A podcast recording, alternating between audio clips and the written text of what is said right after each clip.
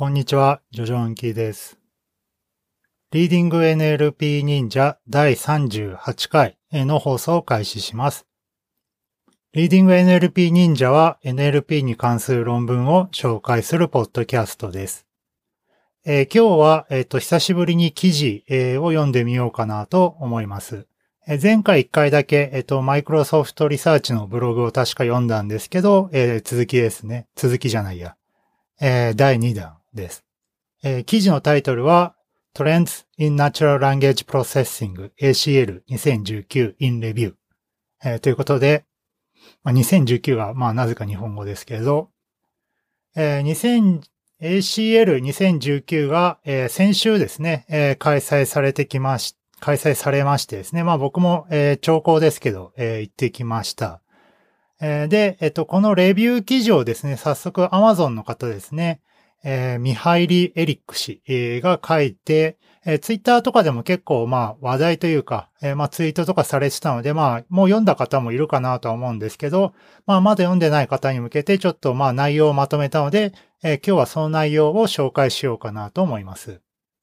で、えー、この記事は結構良くてですね、えー、ACL、えー、まあかなり巨大な学会なんですけど、まあこんなトレンドがありましたとか、こんな面白い研究がありましたっていうのが結構まあ、えー、まとまっているかなと思います。で、えー、リーディング NLP 忍者でもこれまで ACL の論文何本か紹介してきましたし、えー、まあ見てきて面白かった論文もいくつかあるので、えー、まあこれからも2019の論文まだ何本か、えー、紹介したいなとは思うんですけど、まあまずですね、ACL って何ぞやみたいなところで、えー、今回、えー、この回を挟んで、えー、ざっとですね、ACL をまあレビュー見ていこうじゃないかっていう、えー、記事になります。で、えー、今日紹介する、えー、記事はいつものアーカイブノーツではなくて、えー、同じ、えー、github.com スラッシュジョジョンキの下の AI ポストノーツっていう、えー、リポジトリの異臭の方に載せてます。まあ、まだこの異臭2つしか異臭はないんですけど、まあ、こちらもですね、えっと、番組、この番組のエピソードの URL かなに貼っておくので、まあ、よければチェックしてみてください。で、えこの記事では結構その論文の引用がされているので、まあできるだけ僕もですね、えっと、その引用はまあ割と丁寧に、えー、コピーしたので、まあ一周は後でですね、まあいろんな論文今日軽く紹介するので、まあ気になったものがあれば、えー、一周を見ていただいて、まあリンクをポチッと、えしていただければ良いのかなと思います。打足ですけど、Google Chrome とか Brave を使っている方は、えっと、僕が作った Chrome Extensions がありまして、どういうものかっていうと、まあ、アーカイブのページを開くと、まあ、いろいろタイトルとか URL とか、まあ、あるわけですけど、まあ、それを毎回コピペとかするのがだるいので、ポチッとアイコンをクリックすると、今回一周に貼ってあるようなメタ情報、タイトル、著者リスト、アクセプト、えー、学会、あと URL ですね、をまあ一つのクリップボードにコピーするような拡張があるので、まあもしよければダウンロードしてみてください。僕はまあこれ自分で作っておいてなんですけど、まあ結構便利で使ってます。はい。えー、では早速ね、えー、記事の方に入っていきます。えー、記事は、えー、最初のまあオープニングセッション、えー、ミン、えー、チョウ、ゾウ氏、えー、の、えー、トークの内容から始まるんですけど、まあ今年の ACL はまあ過去最大で、まあ、ACL 年々大きくなっているイメージはあるんですけど、まあ、それでも倍近く、サブミッションが2906、去年は1544だったので、まあ、相当増えていると。で、ただこれは問題だって言っていて、何が問題だっていうと、えっと、この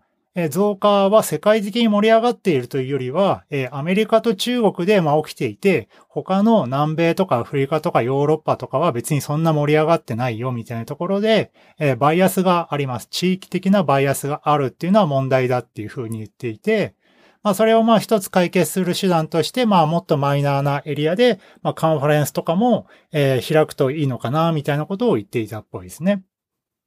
まあ、例えばなんかケニアとかで、まあ、実際にディープラーニングのカンファレンスとかがあるみたいです。はい。で、またバイアスというと、まあ、他のものとして、まあ、えー、このポッドキャストでも何度か取り上げてるジェンダーバイアスですね。まあ、これも結構大きなトピックになっていて、えー、それを解決するような、えー、モデルっていうのも、えー、提案されています。まあ、モデルというか、えー、問題を提起している論文とかもありますね。一つ目が Evaluating Gender Bias in Machine Translation ということで、えー、アカデミアのソータの翻訳モデルを含む4つのモデルで、ジェンダーバイアスに起因する翻訳エラーがあるよっていうのを報告している論文があったり、えー、他には、えー、Gender Preserving the Biasing for Pre-trained Word Embeddings ぐだぐだですけど、まあ、こういう論文もあって、えー、どういうものかっていうと、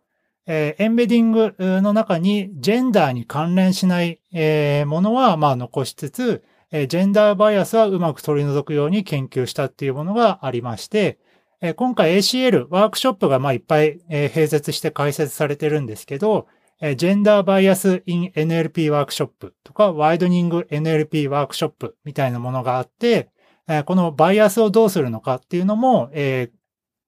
このアカデミアの注目トピックの一つとして盛り上がっています。えー、二つ目の、えー、話として NLP アプリケーションズがめっちゃいっぱいあるよっていう話をしていて、まあ現在 NLP のモデルの、モデルというか論文っていうのは結構実用的な問題に対して取り組んでいるのかなっていうことが書いてあって、えー、それはまあ NLP がは、まあ割と現実的に使えるようになってきたっていうことのまあ裏付けなのかなと。ということで、まあいろんなアプリケーションがまあ提案されていて、まあ ACL はさながらそのショーケースみたいなことが書いてました。ある研究としては、例えばフェイクニュースですね。これをどうするのかっていうのを、えー、音響とか、音響とか言語特徴量を利用して、えー、人を上回る、人を15%も上回る形でフェイクニュースを検知する、えー、研究が発表されたり、次は、えー、 text simplification。テキストを簡単にするものっていうので、まあどういうドメインで使うかっていうと、例えばヘルスケアのドメイン。まあ、お医者さんが書いた医療文書っていうのは、まあ、なかなかわかりにくいんですけど、まあ、それが、まあ、患者さんにもわかりやすい文書に変換する技術っていうのを、なんかドメイン固有のフレーズテーブルとかを使って変換したものがあったりするらしいです。また、まあ、お医者さんをサポートするようなツールとして、えー、医療対話。まあ、なんだかわかんないですけど、まあ、お医者さんと患者さんが話しているような対話の中から、まあ、病気の傾向とかを抽出して、お医者さんを手助けするようなタスクとかもまあ提案されたりしているみたいです。また、バイオ NLP っていう、まあ、生物学に関するワークショップも開催されていたようで、例えば、生物医療文書。ちょっとどういうものかわかんないんですけど、まあそういったものから学習データや、えー、ハンドクラフトなルールなしに新しい事実を抽出する手法が、まあ、提案されていたり、または生物学におけるセマンティックロールラベリングシステムに対してえ、事前学習型の LSTM-CRF モデルを利用して少量コーパスでファインチューニングできたよっていったモデルがあったりえ、またえ、メールの件名生成えがえ、ま行える手法が提案されてえ、自動でえ人評自動と人評価で優れた結果を出したりっていうのがありました。まあなんかこれ最後のはなんか唐突にこれ来てるんですけど、まあ、えー、バイオロジーっていうのもいろいろ盛り上がってると。まあ NLP がいろんな領域で使われているよっていう、まあ、えー、裏付けというか、えー、盛り上がってきているのかなっていうのは感じますね。はい。サクサク行って次。えー、Pre-Train and Fine-Tune a New Paradigm for NLP ということで、まあ皆さん大好きな pre-training ですね。まあ vision の領域では2011年ですね、 ImageNet が登場して、えー、その分野における、えー、研究開発っていうのが異常に盛んになりましたと。で、NLP でもそれがまあ起きてますよねっていうのがあります。で、NLP ってまあちょっと前ですね、2015年とか2017年ぐらいの時には、えー、まだ、まあ、DNA の導入して、えー、みんな古典的な感じでやっていたと。まあ、どういうものかっていうと、まあ、テキストを何らかの形で、えー、ベクトルにまあエンコードさせて、まあ、何らかの表現を獲得すると。で、それに対して、まあ、アテンションをして、まあ、こちょこちょっとして、まあ、タスクに関して、まあ、モデルを作って予測するっていうのをやってましたと。ただ、えー、今はもうプリトレーニングっていうのが、まあ、どんどん出てきて、えー、L も OpenAPI、GPT、えー、BART のようなものが、ま、出てきて、まあ、学習済みの言語モデルを使うと、まあ、非常にパワフルだし、まあ、結構今デファクトになりつつあるのかなっていう感じはあります。ま、こういうのを使うと、えー、事前に超巨大なデータで事前学習しておいて、えー、決まったタスクに関しては少量のデータで、えー、十分な性能が獲得できるよっていうものなんですけど、まあ、ACL においてもこのような研究っていうのはありましたと。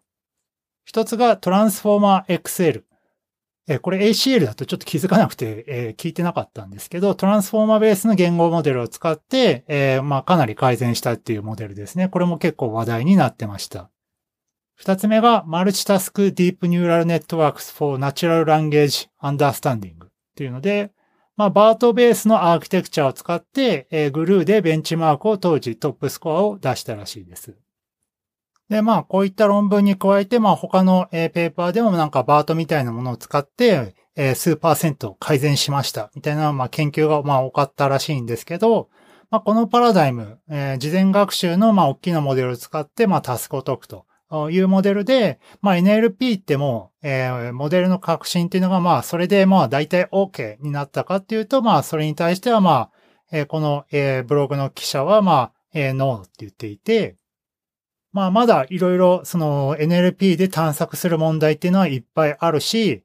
次世代の NLP の発展は、まあ、こんなところじゃ終わらないっていうところで、まあ、いくつか面白い研究、まだバートじゃ簡単に解けないよっていうのはあるよっていうのをいくつか述べてます。その一つが、えー、最初、infusing knowledge into NLP architectures っていうことで、えー、知識を NLP のモデルに組み込もうっていうものですね。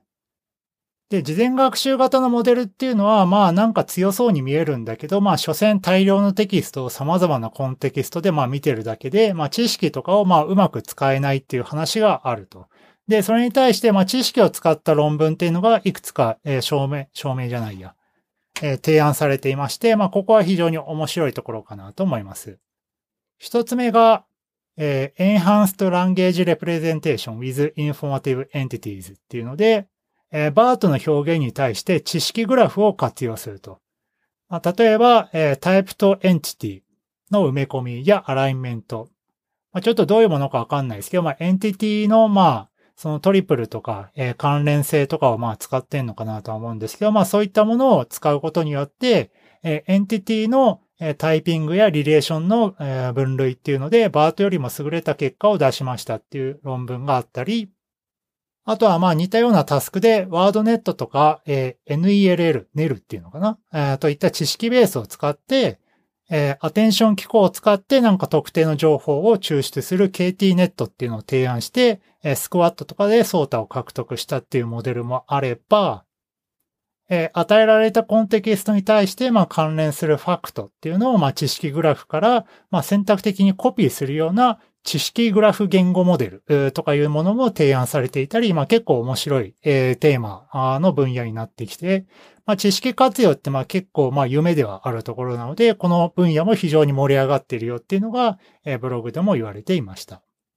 で、次難しいところとして、まあ、モデルの解釈性の話があります。ニューラルネットって、まあ、ブラックボックスで解釈が難しいよねっていうところに対して、まあ、ACL でもそれは話題でしたと。一つ目の論文では、そのアテンションをまあ分析した論文になっていて、まあこのポッドキャストでも以前に、えー、アテンションに関する、えー、分析をした論文を紹介した気がするんですけど、まあ ACL でもあって、まあアテンションっていうのはそのモデルが重要だっていうトークンをまあ表しているっていうふうに言われてるんですけど、まあそれに関してまあ調査したと。で、まあこれは時には真なんだけど、まあ時にはまあ別のメトリックスとかが効率的かもしれないっていうふうに書いてます。まあこれだけだとまあよくわかんないけど、まあアテンションの鵜呑みは良くないよみたいなことがまあ書いているんでしょうと。で、もう一つは、えー、バートがまあ何を学習してんのっていう話で、えー、バートは結構その言語構造っていうのを学習してるんだよっていうのを示した論文になります。例えばまあバートはこの多層のレイヤーになってるわけですけど、えー、ボトムレイヤーはサーフェス、中間レイヤーはシンタクティック、トップレイヤーはセマンティックみたいな形で、まあ、だんだんその原始的なものからもうちょっと抽象的なものをちゃんと学習できているっていうのを示したようです。で、また、この論文では、その、じゃあ、長距離の依存、その過去の情報とかを取ってくるためには、深いレイヤーがもっと必要だみたいなことを言っているらしいです。また、えー、次はまあデモの、まあ、ツールの話になっていて、えー、なんか fake text を発見するツールっていうのを開発したみたいで、これは、えー、モデルが予測したトークンっていうのの、なんか density、えー、まあ何なのかわかんないですけど、まあそういったものを可視化することによって、その人が fake text を発見するときに、まあそれをサポートするようなツールを提案したっていうことで、まあそれによって人の作業が20%改善したみたいなものが提案されていたりします。また、えっと、QA のモデルに関して事後説明。まあ、事後説明も何なのかわかんないですけど、まあ、それに関する手法を、まあ、いろいろ評価したらしいと。まあ、QA の、まあ、評価ですね、えー、をして、まあ、QA のモデルどれがいいのかなっていう時に、まあ、そういった時に、まあ、使えるような技術っていうのがデモされたみたいです。で次は、えー、Rethinking Evaluation and Assumptions of Natural Language Generation ということで、応答生成の評価ですね。え、応答生成、え、というか、まあ、ジェネレーションの、え、トラックは結構いっぱいありましてですね。まあ、結構、まあ、お腹いっぱいというか、まあ、え、たくさん研究がありましたと。で、問題は、その生成系って、まあその対話とかだとそのダイバーシティとかが大事になるので、評価どうするねんっていう話がありますと。で、えー、このブログでもその辺まとめていまして、一つ目が、えー、サマライズ、えー、要約の評価手法について、えー、レポートしていて、要約における、えー、特定の自動評価手法っていうのが、えー、評価パフォーマンスが、まあ、ある条件において、まあ、あんまり一貫していないよっていうのを示していたりします。で、二つ目の方は、えー、メトリックスの、えー、提案、センテンスムーバーズシミラリティっていうのを提案していまして、まあ、これを使うことによって、えー、一般的に生成テキストで使われているローグ、えー、という評価手法よりも、えー、良い、え、手法、良いっていうのは何かっていうと、人の評価に相関しているえ手法をこのセンテンスムーバーズシミラリティっていうのを使うことによってえできたと言っています。で、次のモデルは、えっと、NLI に関するモデルらしいんですけど、まあちょっとここは、これはよくわかんなかったので、まあスキップしたいんですけど、まあなんか、えー、NLI っていうのがなんかその factual errors とか、えー、偽り、なんか嘘のステートメントにまあ弱いっていうので、まあ、そういったものに対するなんかサポートツールを提供したみたいな話だと思います。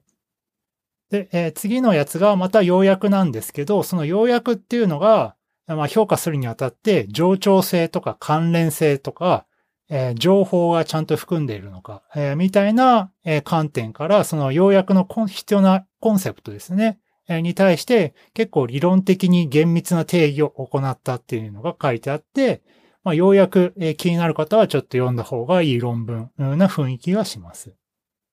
で、最後は、以前、ポッドキャストでも、えー、紹介した、えー、ニューラル対話システムっていうのが対話履歴をちゃんと使ってんのかっていう、えー、調査ですね。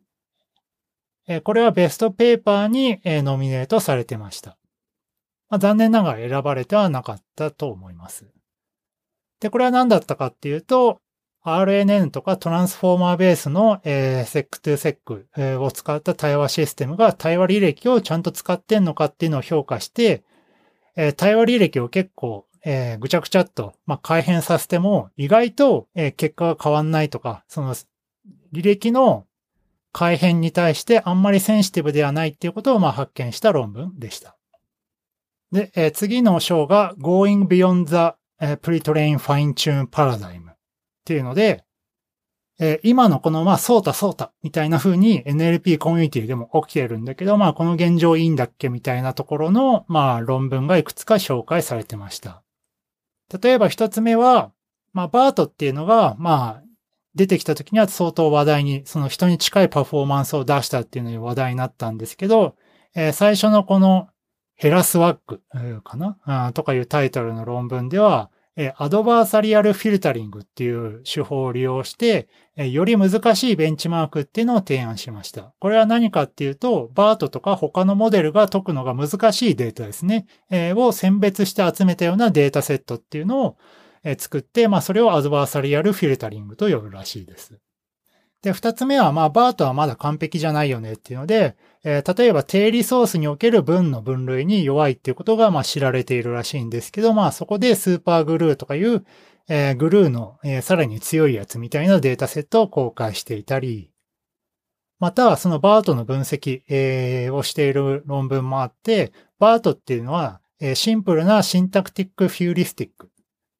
えー、これは何なのかわかんないですけども、これを学習してるだけで、えー、他の、えー、 entailment 例には一般化できていないっていうことを示したらしいです。まあ、これも何を言ってるかちょっとよくわかんないけど、まあ、 BERT っていうのが、まあ、何でもできているものかっていうと、まあ、そうではないよっていうところで、まあ、こういった問題を指摘して、えっと、こういった問題を評価するようなデータっていうのもリリースされているみたいです。で、えー、最後の論文が、えー、ホットスポット、ホットポット QA っていう、マルチホップ型の QA ベンチマークっていうのは、まあ、あるらしいんですけど、まあ、これを解いているモデルの多くっていうのは、その良いパフォーマンスを出すためにマルチホップの推論を解く必要がないと。解いているわけではないみたいなことを示した論文があったみたいです。はい。えー、ということで、まあ、ここまで駆け足、えー、で、えー、説明してきましたけど、最後この論文の、論文じゃないや、このブログの記者は自分の意見を書いていて、ちょっとまあ NLP の現在の状況っていうのが、まあいろんなモデルがまあ提案されているんだけど、それらのモデルの多くがタスクを解いてるんじゃなくてデータセットを解いているよねっていう、まあなんかズバリのことを言っていて、まあそれっていうのはまあデータセット固有のバイアスをまあ効率的に解いてるだけなんじゃないの？みたいな批判をしています。で、このデータセットにまあ特化してまあやっていっちゃうとまあ大きくその NLP コミュニティとしてはその未来が道が誤っていくんじゃないかみたいなことが書いてます。で、この、記者、記者というかまあこの著者は、じゃあどうすんのかっていう話で、モデルの開発がこんな早いんだから、データセットも固定してるんじゃなくて、どんどん難しいベンチマークスイートっていうのを、出していって、機械の NLP のレベルを1レベルまで上げていこうぜみたいなことを言っています。まあそうですねっていうとこですね。はい。はい。えー、という形でかなりちょっと駆け足に、えー、なりましたけど、えー、ACL の、えー、レビュー、参加者のレビューレポートっていうのを今回紹介してみました。まあ他にはもちろん、えー、かなり巨大な学会なので、えー、面白い論文、僕の方でもあって、まあここに載ってないものとかもまあたくさんあるんですけど、その大枠のテーマ、えー、その感じていることみたいなのはなんかうまくこの記事まとめているなと思って、えー、非常に面白いなと思って、こちらの記事、を、えー、ポッドキャストで紹介させていただきました。はい。今日紹介した記事、は、Trends in Natural Language Processing ACL2019 in Review っていうので、今日はアーカイブの、えー、2019と言ったら Siri が、えー、電話をかけてすごい驚いたんですけど、えっと、今日紹介した記事は Trends in Natural Language Processing ACL2019 in Review。ACL って言うと、なんとかさんが、えー、反応してしまいますね。はい。えー、ということで、えー、アーカイブノーツではなくて今日は AI ポストノーツ、えー、っていう、まあ、えー、ジョジョンキー GitHub の、えー、レポジトリの一周から、えー、紹介しました。今日紹介した、えー、論文は、まあ、かなり駆け足で、えー、言っちゃいましたけど、それぞれ、えー、リンクとかタイトル、え、著者らは、まあ、結構まとめて書いたので、まあ、良ければ、まあ、気になった論文あったら、まあ、ちょっと見てみて、え、共有とかしてくれると嬉しいかなと思います。はい。で、最近言ってなかったですけど、えー、リンディング NLP 忍者は、LNLP 忍者っていうハッシュタグが、ま、一応あるので、まあ、それをつけてつぶやいてくれたり、公式アカウント向けにつぶやいたり、えー、 jojonki 宛てにつぶやいてくれたりすると、まあ、フィードバックもらえて嬉しいです。